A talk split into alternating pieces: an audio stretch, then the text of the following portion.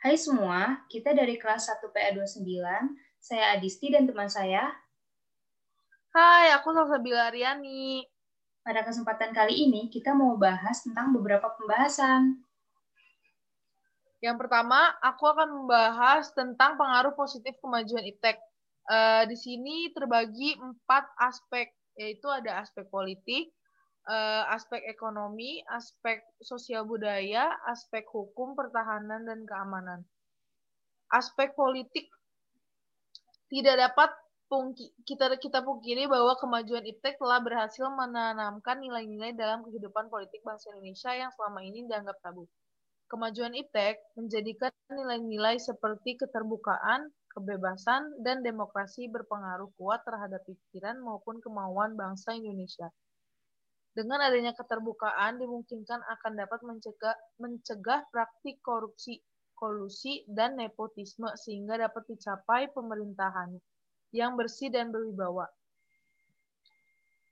Dengan adanya pemerintahan yang demokrasi, sangat dimungkinkan akan meningkat, meningkatnya kualitas dan kuantitas partisipasi politik rakyat dalam penentuan kebijakan publik oleh pemerintah. Sementara itu, dengan adanya kebebasan dalam arti kebebasan yang bertanggung jawab, maka setiap orang dapat meningkatkan kualitas dirinya dengan kreativitas dalam kehidupannya, tentu saja dalam hal-hal positif. Hal tersebut berpengaruh pada perwujudan supremasi hukum, jaminan hak asasi manusia, demokratisasi, perlindungan lingkungan, dan sebagainya. Selanjutnya ada aspek ekonomi. Yang pertama itu makin meningkatnya investasi asing atau penanaman modal asing di negara kita. Yang kedua, makin terbukanya pasir internasional bagi hasil produksi dalam negeri. Yang ketiga, mendorong para pengusaha untuk meningkatkan efisiensi dan menghilangkan biaya tinggi. Yang keempat, meningkatkan kesempatan kerja dan devisa negara. Yang kelima, meningkatkan kemakmuran masyarakat. Yang keenam, menyediakan dana tambahan untuk pembangunan ekonomi. Ada juga aspek sosial budaya. Kemajuan teknologi dan informasi yang ditandai dengan kemunculan internet dan makin canggihnya alat-alat komunikasi secara langsung telah mempermudah kita untuk memperoleh informasi dari belahan bumi lainnya. Sehingga kita secara tidak langsung telah melakukan proses transformasi masih ilmu yang sangat bermanfaat bagi kita.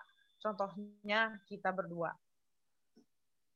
Selain itu juga, dengan adanya informasi tersebut, kita bisa mencontoh atau belajar banyak dari tata nilai sosial budaya, cara hidup, pola berpikir, maupun ilmu pengetahuan dan teknologi dari bangsa yang bangsa lain yang telah maju untuk kemajuan dan kesejahteraan kita. Misalnya, kita bisa mencontoh etos kerja dan semangat kerja keras yang ditampilkan oleh orang lain untuk kita terapkan dalam kehidupan kita. Ada juga aspek hukum, pertahanan, dan keamanan. Pengaruh positif IPTEK dalam bidang hukum, pertahanan, dan keamanan yang dapat kita ambil di antaranya yang pertama itu makin menguatnya supremasi hukum, demokratisasi, dan tentu tuntutan terhadap dilaksanakan hak asasi manusia. Yang kedua, menguatnya regulasi hukum dan pembuatan peraturan perundang-undangan yang memihak dan bermanfaat untuk kepentingan rakyat banyak. Yang ketiga, makin menguatnya tuntutan terhadap tugas-tugas penegak hukum seperti polisi, jaksa, dan hakim yang lebih profesional, transparan, dan dapat dipertanggungjawabkan. Yang keempat, menguatnya supremasi sipil dengan mendudukan tentara dan polisi sebatas penjaga keamanan, kedaulatan, dan ketertiban negara. Nah, selain ada uh, nilai positifnya, ada juga pengaruh negatif nih bagi kehidupan. Uh, yang pertama itu ada aspek politik. Terus yang kedua itu ada aspek ekonomi, aspek sosial budaya, dan aspek hukum, pertahanan, serta keamanan. Kali ini aku mau bahas yang aspek politik dulu nih. Kemajuan ITEK melalui globalisasi untuk sementara telah mampu meyakinkan sebagian masyarakat Indonesia bahwa radikalisme dapat membawa manusia ke arah kemajuan dan kemakmuran. Hal ini akan memengaruhi pikiran mereka untuk berpaling dari ideologi Pancasila dan mencari uh, dan mencari alternatif ideologi lain seperti uh, liberalisme ini. Nilai-nilai yang dibawa IPTEK seperti keterbukaan, kebebasan, dan demokratisasi tidak menutup kemungkinan akan disalahartikan oleh masyarakat Indonesia. Nah, karena hal ini nih, akan menimbulkan terganggunya stabilitas politik nasional seiring dengan terjadinya tindakan-tindakan anarki sebagai uh, reaksi terhadap uh, sikap pemerintah yang menuntut mereka tidak terbuka, eh, yang menurut mereka tuh nggak terbuka gitu, tidak memberikan kebebasan dan tidak demokratis kepada rakyatnya.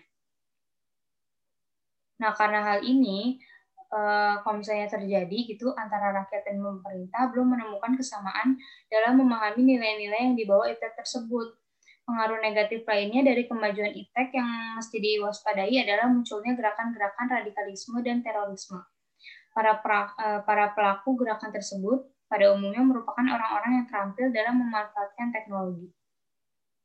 Tidak jarang di antara mereka mempunyai keterampilan yang dalam merakit senjata, merakit bom, atau yang lainnya. Sayangnya, keterampilan mereka tersebut digunakan untuk mengganggu keamanan negara, sehingga stabilitas negara menjadi terancam. Terus yang kedua itu ada aspek ekonomi. Uh, yang pertama, Indonesia akan dibanjiri oleh barang-barang dari luar negeri dengan adanya perdagangan bebas yang tidak mengenal adanya batas-batas negara. Contohnya kayak ya e-commerce eh, e-commerce e-commerce yang sekarang gitu. Terus yang kedua, cepat atau lambat perekonomian negara akan dikuasai oleh pihak asing Seiring dengan makin mudahnya orang asing menanamkan modal di Indonesia, yang pada akhirnya mereka dapat mendikte atau menekan pemerintah atau bangsa kita.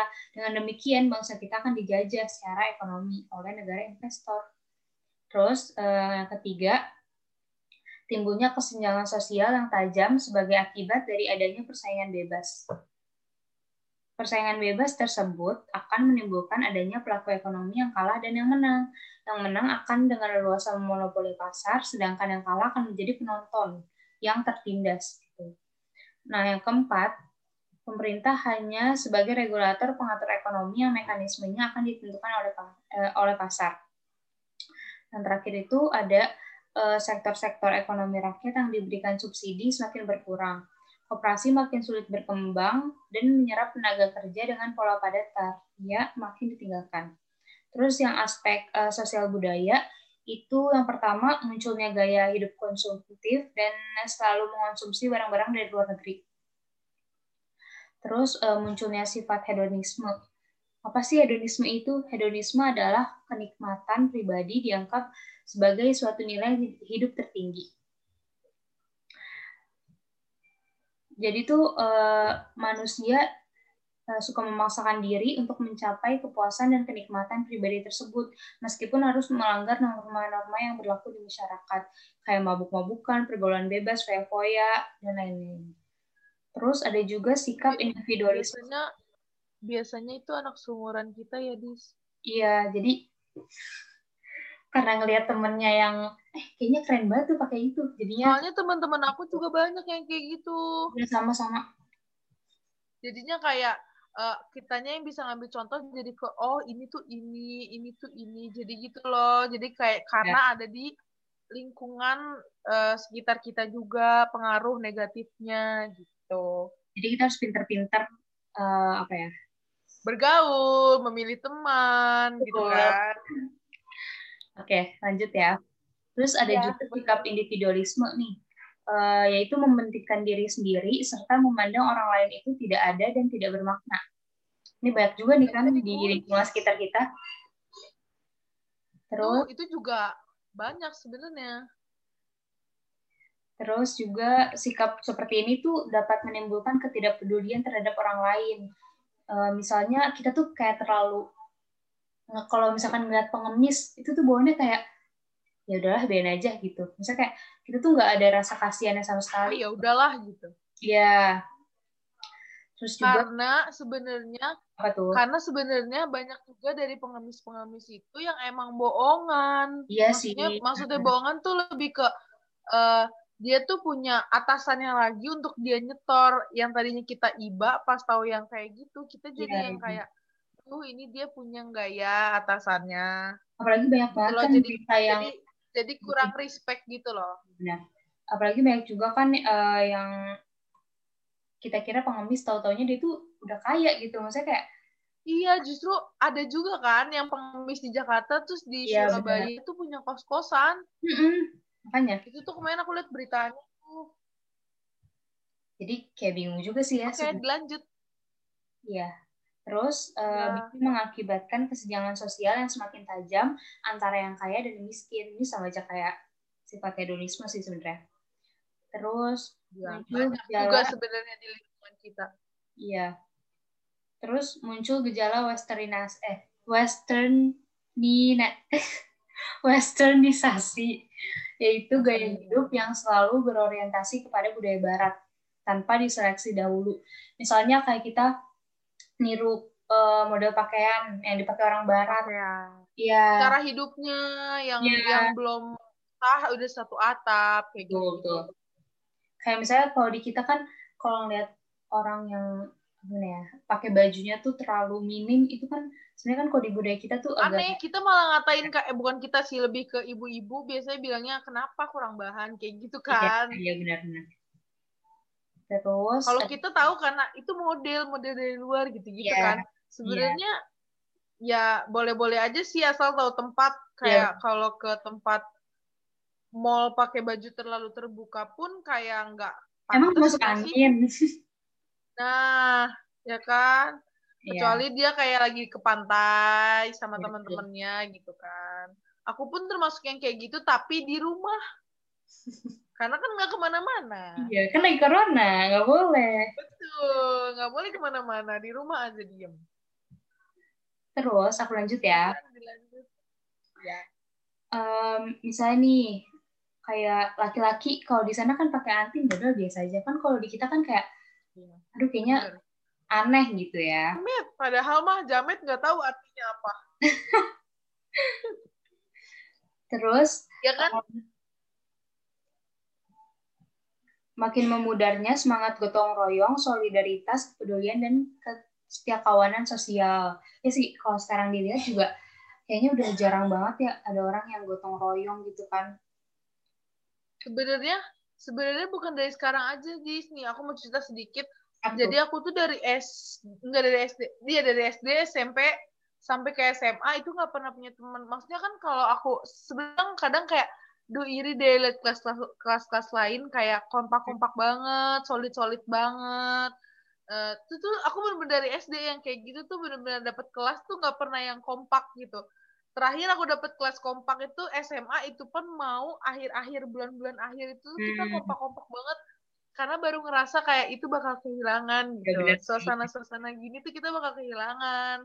Terus yeah. sebenarnya emang udah dari dulu nggak sih kekurangan rasa empati sama sesama tuh kayak ah lebih mentingin diri sendiri kayak gitu loh egonya masih besar besar juga iya, iya. sebenarnya yeah, yeah. Ya sih benar. Ya boleh dilanjut, Disti. Cerita dikit aja aku. Iya. Aduh, kok aku kayak nggak, eh, kok aku kayak nggak, nggak ada balasannya banget ya. Sebenarnya ini aku nggak apa-apa, kan aku cerita, nggak apa-apa kita ya. cerita. Terus aku lanjut nih. Yang terakhir itu makin lunturnya nilai-nilai keagamaan dalam kehidupan bermasyarakat. Kalau itu sih balik ke masing-masing ya, balik ke pribadi lagi gitu. Terus aku termasuk yang enggak kalau Adisti. Kenapa? Aku termasuk yang tidak apa ya? Tidak tidak satu lingkup rumah tuh tidak bukan tidak akur ya lebih ke tidak bersosialisasi aja. Hmm. Kalau Disti anak kalau Disti yang kayak gitu atau bukan? Ya baik-baik aja kok. Soalnya aku kan berpindah, jadi masih menyesuaikan gitu loh. Oh iya iya. iya. Boleh dilanjut di sini. Terus nih, yang terakhir itu ada aspek hukum, pertahanan, dan keamanan. Dampak negatif yang ditimbulkan tuh menimbulkan tindakan anarkis dari masyarakat yang dapat mengganggu stabilitas nasional, ketahanan nasional, bahkan persatuan dan kesatuan bangsa. Selain itu, peran masyarakat dalam menjaga keamanan, ketertiban, dan kedaulatan negara semakin berkurang. Nah, selanjutnya ada apa nih, Sal? Selanjutnya itu ada tanggung jawab dalam uh, pengembangan iptek. Uh, manusia hidup di dunia ini tidak dapat melepaskan diri dari kemajuan iptek. Dengan iptek, hidup manusia akan dipermudah. Uh, agar tidak menimbulkan permasalahan dan dampak negatif, manusia perlu memiliki tanggung jawab etis di dalam pengembangan dan menerapkan iptek. Bagi bangsa Indonesia, di dalam pengembangan dan penerapan IPTEK perlu mengingat uh, landasan idealnya, yaitu Pancasila dan, dan landasan konstitusionalnya, yaitu Undang-Undang Dasar uh, N, eh, Negara Republik Indonesia tahun 1945. Dalam kaitannya dengan Pancasila, terutama sila ketuhanan yang Maha Esa, sebenarnya telah memberikan peringatan kepada kita bahwa semua ilmu yang ada di dunia berasal dari Tuhan. Alam semesta ini uh, adalah objek kajian ilmu pengetahuan. Sebagai contoh, sejak dahulu Tuhan telah menciptakan bahwa benda yang berat jenisnya kurang dari satu akan terapung di air. Prinsip ini kemudian ditemukan oleh manusia. Tuhan yang Maha Kuasa menciptakan alam semesta untuk kemas kemaslahatan umat manusia. Menyadari kenyataan ini, setiap manusia Indonesia di dalam pengembang, mengembangkan dan menerapkan iptek sudah selayaknya mengingat ajaran dan perintah Tuhan. Iptek harus dikembangkan dan diterapkan untuk kemaslahatan, kemaslahatan manusia, bukan untuk menyiksa dan mencelakakan manusia. Sementara itu, Undang-Undang Negara Republik Indonesia tahun 1945 mengamanatkan bahwa tujuan nasional antara lain untuk memajukan kesejahteraan umum dan mencerdaskan kehidupan bangsa. Selain itu, bumi dan air serta kekayaan alam yang terkandung di dalam dikuasai oleh negara dan dipergunakan besar-besarnya sebesar-besarnya untuk kemakmuran rakyat. Untuk itu, upaya memanfaatkan pengembangan dan menguasai iptek diarahkan agar senantiasa mengingatkan kecerdasan manusia.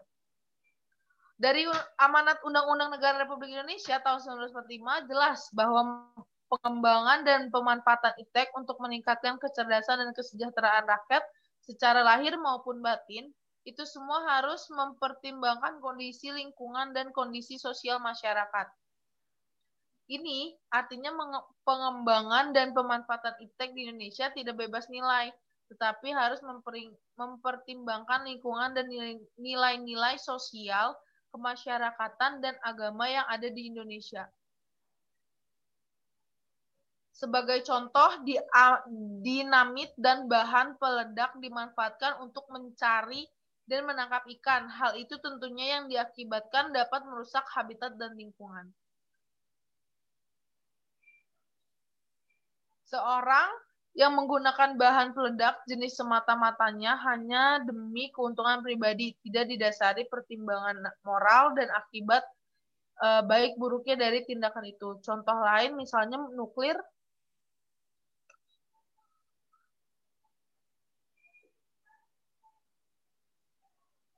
Uh, Disti bisa di bisa dibantu aku sudah kekurangan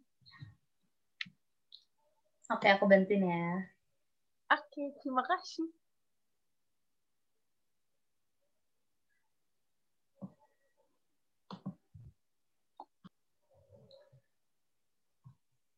Energi dari nuklir ini sebenarnya besar banget manfaatnya. Tapi kan kalau misalkan jatuh ke tangan orang yang tidak eh, bertanggung jawab, itu eh, bisa jadi senjata pemusnah yang sangat mengancam hidup manusia dan lingkungannya. Nah, manusia di dalam mengembangkan iptek sudah selayaknya disertakan dengan etika dan rasa tanggung jawab. Jadi biar nggak um, jadi kerusakan gitu ya dalam lingkungannya.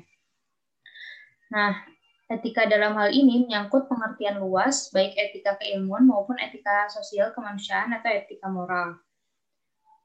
Nah, artinya di dalam mengembangkan iptek berdasarkan metode keilmuan dengan langkah-langkah yang sistematis dan bersifat objektif. Terus juga manusia mempelajari gejala alam apa adanya dengan tujuan da dapat mengungkapkan rahasia alam dan menciptakan peralatan untuk mengontrol gejala tersebut uh, sesuai dengan hukum alam. Sebuah ilmu dapat saja bebas nilai dalam arti tanpa pamrih dan tanpa memihak. Tapi dari segi arkeologis, penerapan dan pemanfaatan hasil iptek harus mengingat pada etika sosial, kemanusiaan, atau etika moral. Iptek tidak bebas nilai. Dalam memanfaatkan iptek, manusia perlu mengingat nilai-nilai kemanusiaan, norma, bahkan mengingat nilai-nilai keagamaan. Nah, dari segi agama, etika, dan tujuan, pengembangan iptek secara sistematis dibagi menjadi dua. Yang pertama itu untuk membantu manusia dalam mendekatkan diri kepada Tuhan eh, dengan penelitian atau eksperimen yang dilakukan manusia eh, untuk memahami eh, kebenaran ilmu dan hukum-hukum Tuhan di alam raya ini. Dengan iptek akan diciptakan berbagai perangkat yang dapat memudahkan manusia dengan menjalankan aktivitas kehidupannya di muka bumi. Sementara itu, yang berkaitan dengan rasa tanggung jawab, seseorang harus sadar bahwa iptek yang dipergunakan itu dapat dipertanggungjawabkan kebenarannya. E, rasa tanggung jawab juga mengandung arti bahwa dalam menerapkan iptek tidak hanya untuk kepentingan pribadi, tetapi semata-mata demi e, kemaslahatan orang banyak. Pengembangan dan pemanfaatan iptek yang selalu disertai dengan etika dan rasa tanggung jawab akan mendapatkan hikmah. Eh, dan juga uh, dapat terhindar dari kerusakan lingkungan hidup gitu. Ada lagi sikap selektif terhadap kemajuan iptek itu terbagi uh, tiga bidang, bidang politik, bidang ekonomi, dan bidang sosial budaya.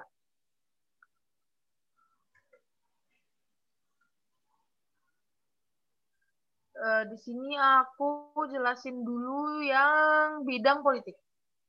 Ada empat hal yang selalu dikedepankan pada saat ini dalam bidang politik, yaitu demokratisasi, kebebasan, keterbukaan, dan hak asasi manusia.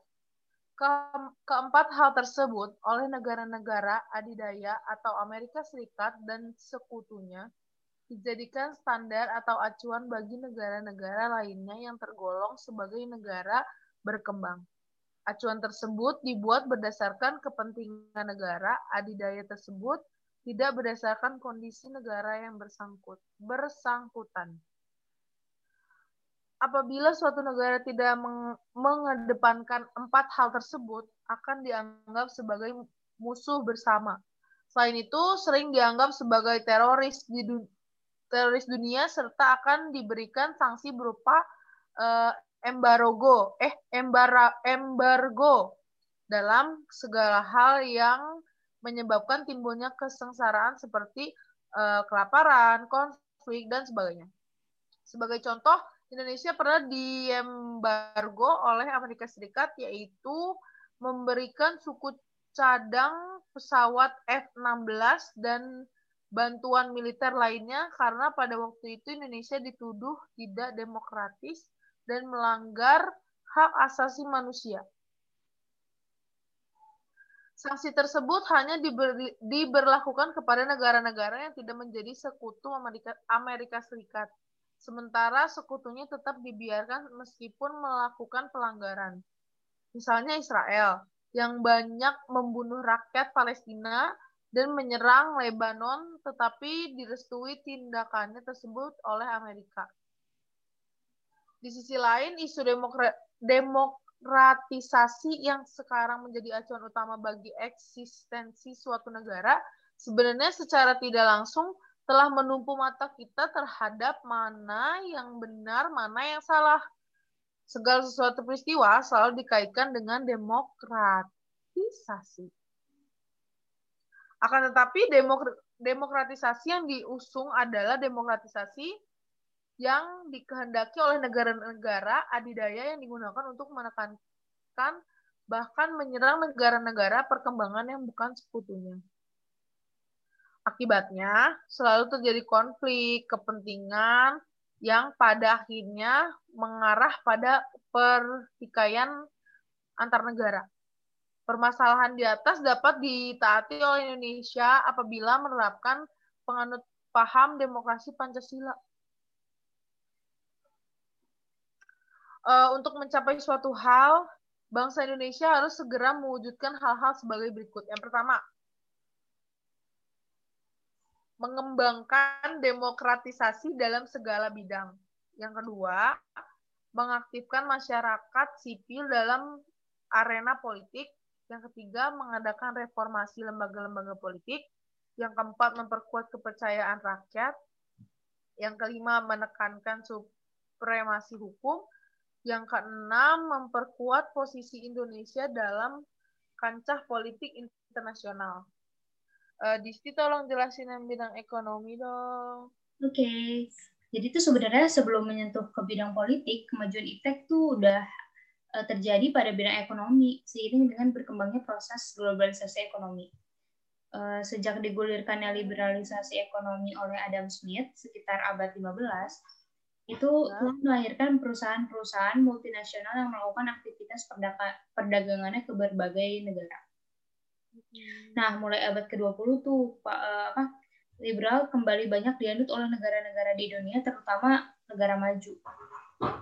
Nah, hal ini membuat globalisasi ekonomi makin mempercepat perluasan jangkauannya ke semua tingkat, eh, mulai dari negara maju sampai negara berkembang ke Indonesia nih. Nah, kenyataan yang terjadi, globalisasi ekonomi lebih dikendalikan oleh negara-negara maju. Terus yang negara-negara berkembangnya kurang diberi ruang dan kesempatan untuk memperkuat perekonomiannya. Negara berkembang ke Indonesia itu lebih sering dijadikan objek yang hanya bertugas melaksanakan keinginan-keinginan negara maju. Keberadaan lembaga ekonomi eh, seperti IMF atau International Monetary Fund, eh, Bank Dunia, World Bank, dan WTO atau World Trade Organization belum sepenuhnya memihak kepentingan negara-negara berkembang. Jadi tuh negara berkembang cuma dapat dikit gitu manfaatnya. Nah, hal ini tuh dikarenakan ketiga lembaga tersebut selalu Eh, selama ini selalu berada di bawah pengawasan pemerintah negara-negara maju. Akibatnya semua kebijakan selalu memihak kepentingan negara maju. Tuh. Terus sistem ekonomi kerakyatan merupakan senjata ampuh untuk melumpuhkan pengaruh negatif dari kemajuan iptek dan memperkuat kemandirian bangsa kita dalam semua hal. Jadi untuk mewujudkan hal itu, eh, apa sekiranya segera diwujudkan hal-hal di bawah ini. Yang pertama itu ada sistem ekonomi dikembangkan untuk memperkuat produksi domestik untuk pasar dalam negeri sehingga memperkuat perekonomian rakyat. Terus juga ada pertanian dijadikan prioritas utama karena kan e, pertanian itu kan mayoritas apa mayoritas penduduk Indonesia tuh mata pencariannya di petani gitu ya, di, apa jadi petani. Iya iya iya. Terus juga ada industri industri itu harusnya menggunakan bahan baku dalam dari dalam negeri, jadi nggak harus impor gitu. Terus juga diadakan perekonomian yang ber, eh, berorienta, berorientasi pada kesejahteraan rakyat.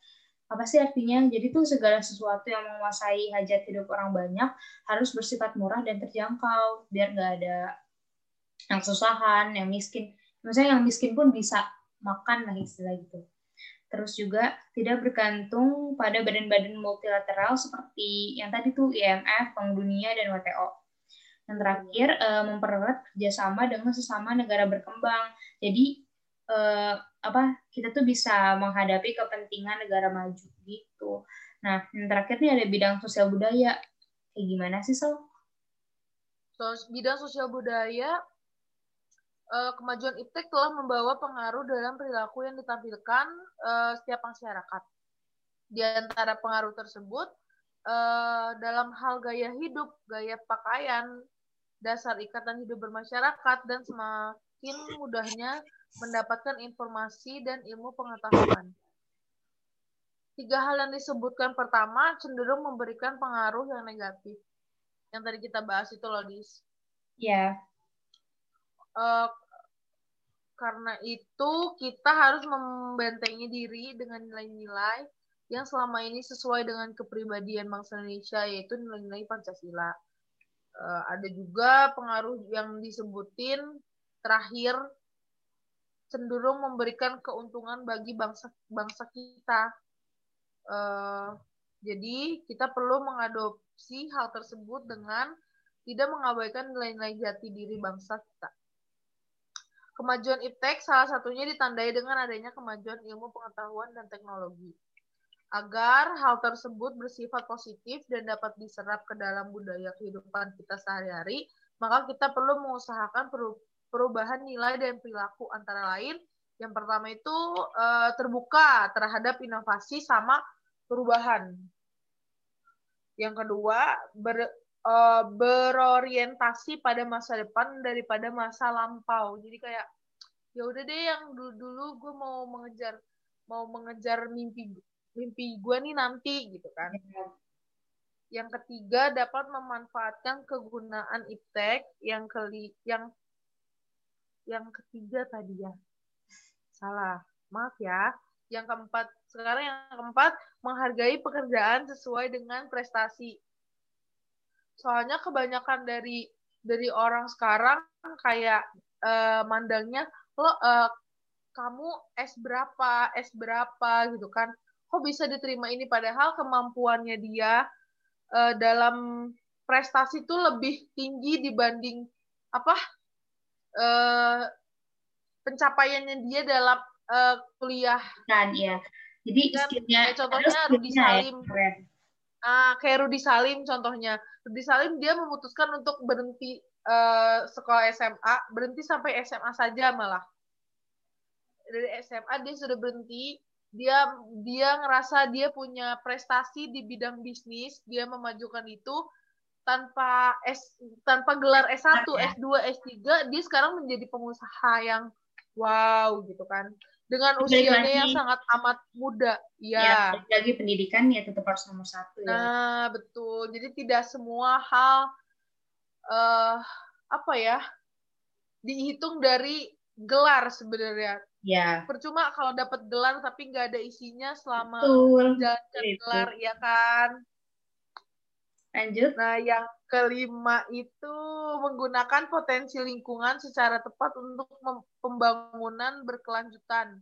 Itu kayak tadi, contohnya bisa yeah. termasuk juga. Yang keenam, menghargai dan menghormati hak-hak asasi manusia. Nah, itu juga kalau nggak kayak gitu, uh, yang namanya karma tuh pasti ada.